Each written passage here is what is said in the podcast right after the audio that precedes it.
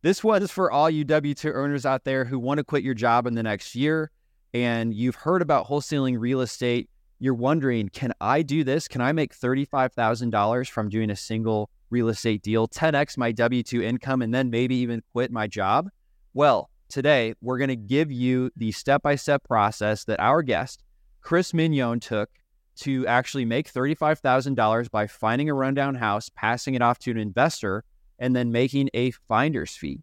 So we're going to get into that. If you've listened to us two or three times, please leave us a review. It helps us make more content to get you to financial freedom. I'm David Lecko. I've created a process that's helped people close 10,000 deals in all 50 states that turned into the platform deal machine. And we've got Ryan over there. Say hi, Ryan. Howdy, everyone. Ryan, Ryan Haywood.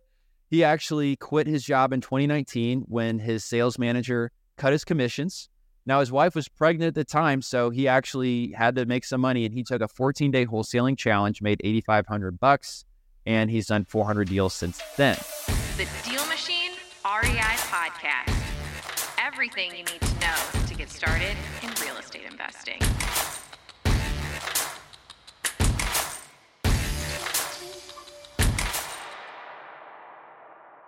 So I'm here to introduce you guys to our very special guest, Chris Mignone. How you doing today, Chris? Great. Thanks for having me. How did you make thirty-five thousand dollars by doing your first deal? It's just a, it's quite a large number for the very first deal. You know, usually people make five thousand dollars and then they realize I can expand my profits on the next one. Yeah. So it was a weird time. It was 2020.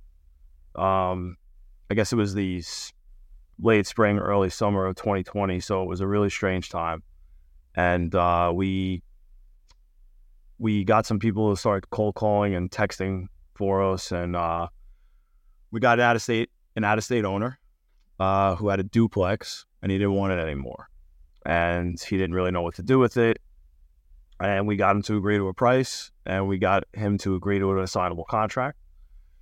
And we were actually able to wholesale that um, off market to an end buyer who never even saw the house until the day before the closing. Um, wow. So, first of all, you said you got people to cold call. Can you yes. back up and tell us who exactly were they calling? We had pulled some lists. Uh, we were looking for non-owner occupied. We were looking for possible, you know, pre-foreclosures. Um, but mostly at that time, we were looking for non-owner occupied, and we were looking for uh, multifamily, two to four units. Okay. This happened to be non-owner occupied and multifamily. So non-owner occupied, it just means that the person who owns it lives somewhere else, and this is an investment property that they got into from out of state. Correct. Yeah. Okay. Cool. Where did you pull the list? Uh, we were using PropStream at the time. Okay. And where did you find the people to cold call? We used one of the sites like Fiverr or Upwork, um, one of those type of sites, and we found somebody that had good reviews as a uh, cold caller for other real estate investors. Okay. Did you tell them what to say, or did they already know what to say?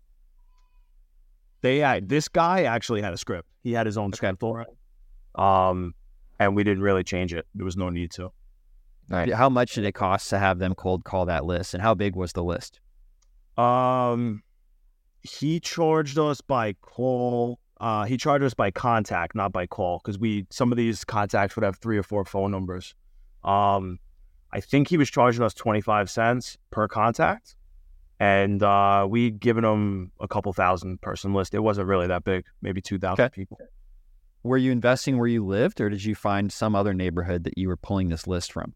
At that time, yes. So we live in New York, and at that time, this was in New York. We no we no longer operate in New York. We operate uh, remotely in Alabama. Okay, why'd you make the switch? Um, Alabama is everything New York is not. Uh, I love. Uh, I live in New York. I love New York. Um, we have extremely high property taxes. Uh, we have horrible uh, laws in terms of landlord tenant. In the, the, the laws are in the tenant's favor. Um, uh, we have we're also a dual attorney area, so each each side of the transaction has their own attorney, and it becomes extremely problematic, especially for wholesaling, because the standard New York contract is uh, not assignable. And what happens is if you do want to assign a contract in New York, you have to get the seller's attorney to agree to a rider. Okay. First of all, the assignment for those of you guys who don't know means you you know you're getting the house under contract and then you're not the one who buys it, right? That's why in wholesaling you don't have to have the money because you assign it to someone else who wants to buy it. So you're the middleman and you're making a finder's fee for being able to assign it to someone else. So it's challenging in New York, but you did it. Was that first deal in New York? Yes. Okay. How did you find your buyer? Um, I am so I have my license up here, and uh, I work out of a really big office. That there's a bunch of agents, and they have lots of contacts. I already was Nice. pretty connected with some people, so we had a buyers list, and then I, in addition to our buyers list, I put it out to my office, and all these other agents have buyers lists. Um, and that's actually who ended up buying it was uh, a buyer that was uh, one of these other agents. Sweet. Yeah, Agent outreach. nice. yeah, it's huge. All right. Well, you really, it sounds like charged ahead to get this done. So you must have been motivated for some reason. Like, what was driving you so hard that you were so confident in doing this strategy and getting this done? So um, yeah, I was I had a I had a little baby at home. Um, I had a wife who was working part time while she was still going to school to get her RN. Um, and I was getting very close to quitting my job and knew that I had to make some more money so it would make the transition of getting out of my career a little easier. Tell us about that job you wanted to quit so badly. uh, so I was a union glazer in New York City. Uh, what that means is um, we basically installed uh, the windows that you see on the high rises. So I worked at I worked at every building at the World Trade Center, uh, out in the Hudson Yards, all these really like mega tall, super tall structures I worked on. So essentially, you took giant sheets of glass up really high in the air. Yeah. Yeah. So that, that was the first time I actually heard about that union job that hangs the glass, and it's called a, a glazier. Glazer, yes. Oh, glazer. So that, yeah, that sounds like really dangerous. Is that why you wanted to quit? You had a new baby at home? Um, no, um, it really wasn't that. It was really um. So I live about forty miles outside of New York City, which um could take anywhere from forty minutes to two and a half hours each way every day, and uh, it usually tended to uh take closer to the two and a half hour mark each way. Um, and I was done. I just couldn't do it anymore. The the commute was uh, Oh, yeah. The commute sounds That's awful. four hours. You had a great podcast like this, but we weren't around back then. So, I Right. understand, you know, we did a new job. Dude, just curious. I know this isn't like super helpful, but what would you fill your time doing in that commute? the la- the last year or two, I listened to a lot of podcasts and I read a lot of books and I learned a lot of real estate stuff. Yeah. Yeah. Yeah, I can say I did the exact same thing. It's actually kind of funny that the last maybe six months, like the more uncomfortable I was getting in the W 2 job is when I started, like in my brain, I was like, you know what, I'm checking out. Like, started listening to Bigger Pockets while I'm working. And that was like the fuel to like take that step. Like, okay, well, other people are doing this. I can do this, you know? So, Yeah. It, Yeah, I mean, I don't want to. Um, hopefully, my old boss doesn't hear this, but the last few months, I was I'd be in the shanty printing out letters to uh, uh to mail out to people to try to buy their house. You know, half the day. Wait, talk to me about that. You were writing letters while you were on the job? Yeah. So the last couple On of top years of that I the worked in that job, I um yeah. So I ran the company that I worked for the last couple of years. Um, I worked up to to becoming the superintendent and run running the business essentially. Um, and yes, I had a template that I would use for uh, sending letters out. I was not handwriting them.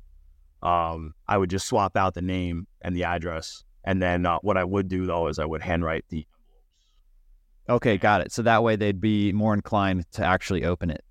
yeah. Yeah. It's kind of time consuming to put together letters. How long did that take? Uh, I mean, some days I'd be in there for four or five hours, and Um, but I was able to do it. Uh, so I really hope my old boss doesn't listen to this. Oh, you actually got a call. Did you get you guys calls when you were on the job? I got a, I got a couple. Yeah, I get some calls. Um, I don't think off the top of my head, I don't think any of those ever panned into deals. But I also didn't have any kind of uh, system or you know follow up system in Mm. place at all. Gotcha. Hey guys, if you know you want to quit your job in the next three months, make sure you're subscribed to this podcast because we've got some incredible frameworks with step by step instruction that you're not going to want to miss. Also, leave us a rating and review to let us know your favorite parts and why you want to get financial freedom. So, all right, you have this job, it's risky, but that doesn't bother you. You just know you need to make some more money now that you've got more mouths to feed at home and you want to provide for your family. So you must have felt pretty jacked whenever you got $35,000, you know, from doing this first wholesale deal. Like, what did you do next? Um, just immediately started spending more money on marketing. Okay. Does does that mean you were sending more of your letter templates or did you, like, what'd you do? More cold callers? Yeah, yeah. So we started doing more calling. Um, we we started texting. Um, which in the beginning we were we were doing ourselves, which was horrible. Um, I have a business. Why was it so horrible?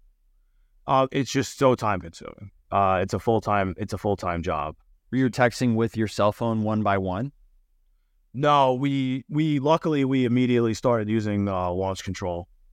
Okay. Um, so we got lucky that we did pick a good platform that has lasted Has stood the test of time so far. Mm-hmm. so far. Yeah. Mhm. Um, that was about two years ago, like a little more than two years ago, I guess. Yeah. And is that still your primary marketing method now? Is texting? Um, no, it is. It does provide us with um, the highest percentage of our leads, um, but we're also doing Google Ads, uh, pay per click. We're doing direct mail. Um, we do a little bit of pay per lead. Um, we kind of done everything except television. Okay, got it. Well, how did you get the second deal and how much did you make on that? So the second deal was was a it was number two and number three together. It was uh, also from a landlord that was burnt out, and um, he actually had non-paying tenants.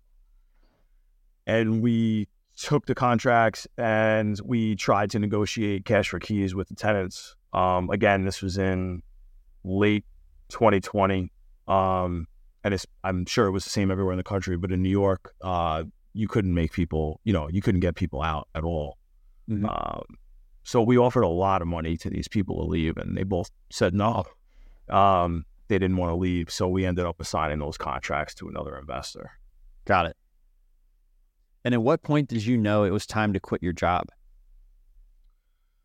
Um, when my job started to get in the way of um, Deals. trying, to yeah, yeah. How much money had you made at that point, though? not a whole lot, to be honest with you. Um, not a whole lot. I was lucky. I had a good job that I that I made a good living at, and I'm pretty smart with my money, so um, it, I wasn't going into it broke. Um, Can I ask? Is it too Like personal to ask? What what did you make as a glazier? It's dangerous, so you're going to get paid a lot. Yeah, it was. Um, the, see, there's also benefits, right? There's retirement packages and, and medical benefits and all these things. But it was, um, I, I made upwards of two hundred thousand dollars a year. That's amazing.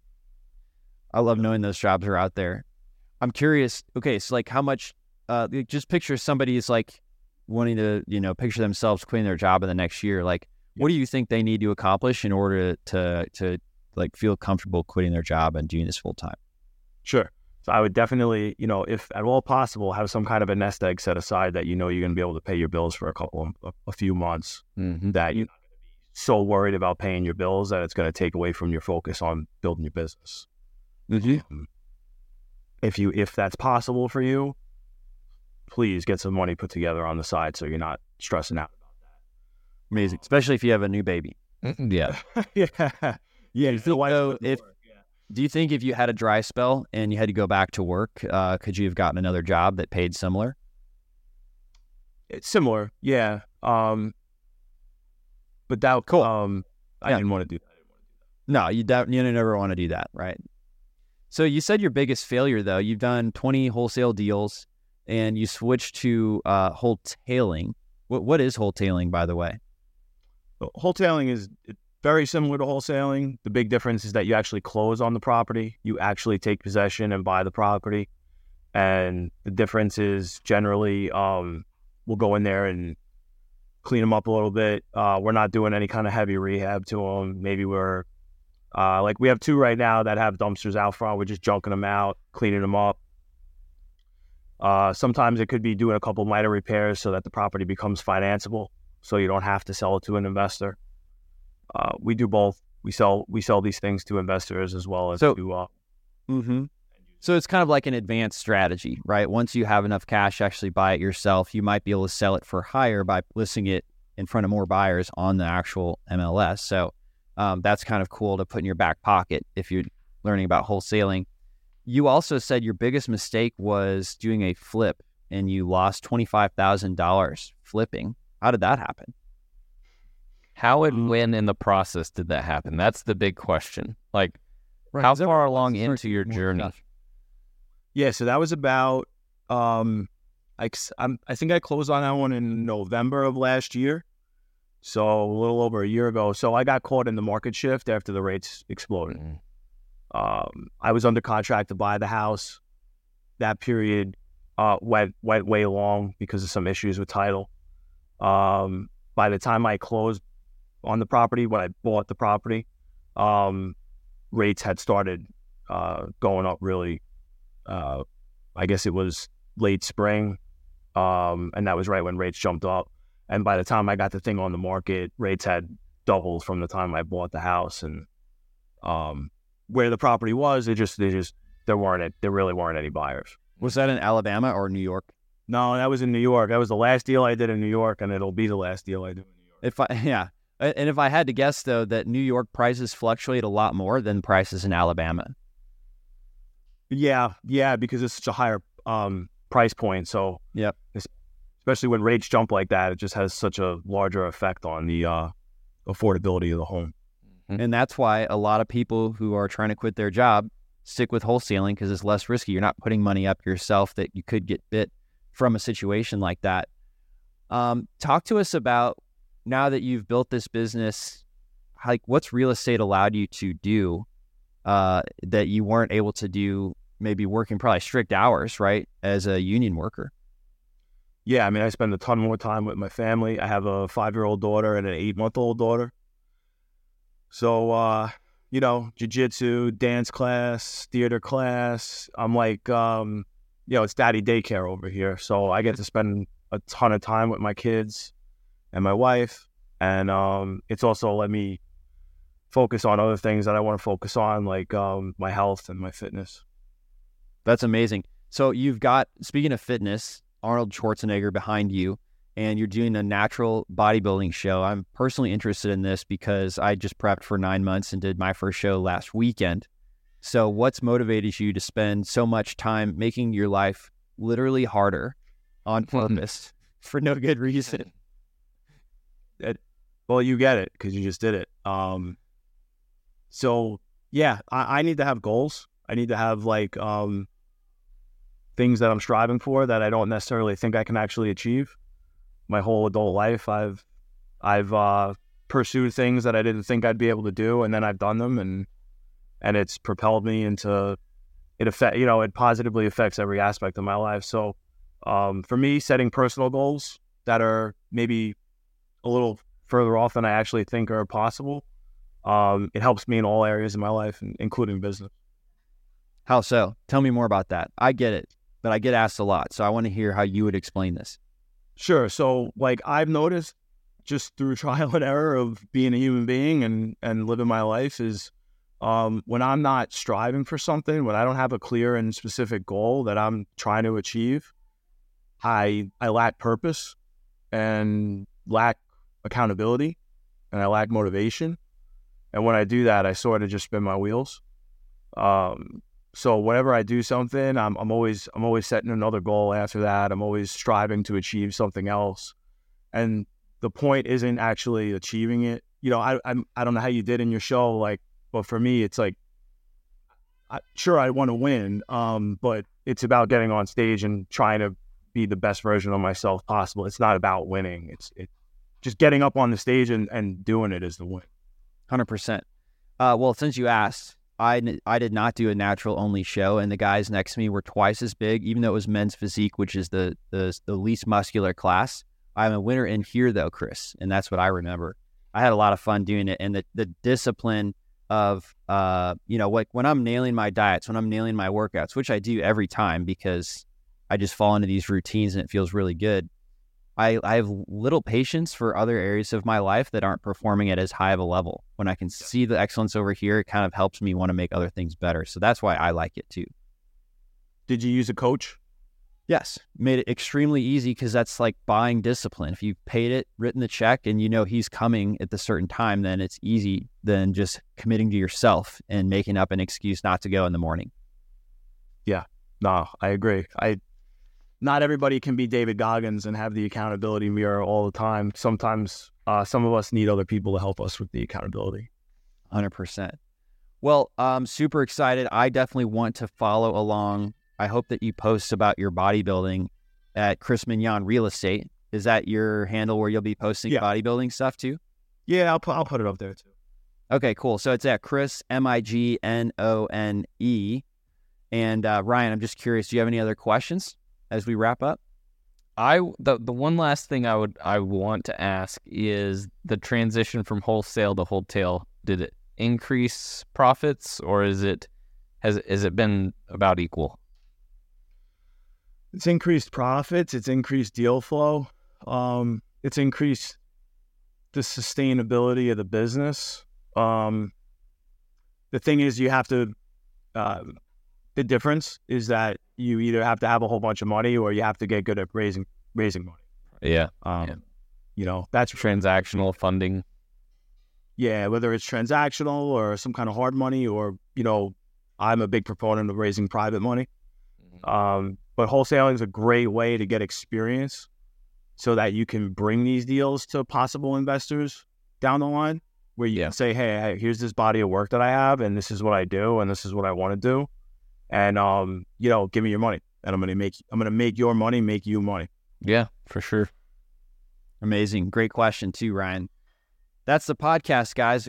Chris, I really appreciate you being with us here today. I can't wait to see how you do in your show, and best of luck prepping. Hope you enjoy that weight cut. yeah, I'm looking forward to it. Thank you. You're welcome. All right, guys, uh, leave us a review if you got any value from this podcast. It helps us make more content to get you to financial freedom. And we'll see you on the next one. Thanks for listening to the Deal Machine Real Estate Investing Podcast. Please leave us a review and follow along wherever you're listening to your podcast.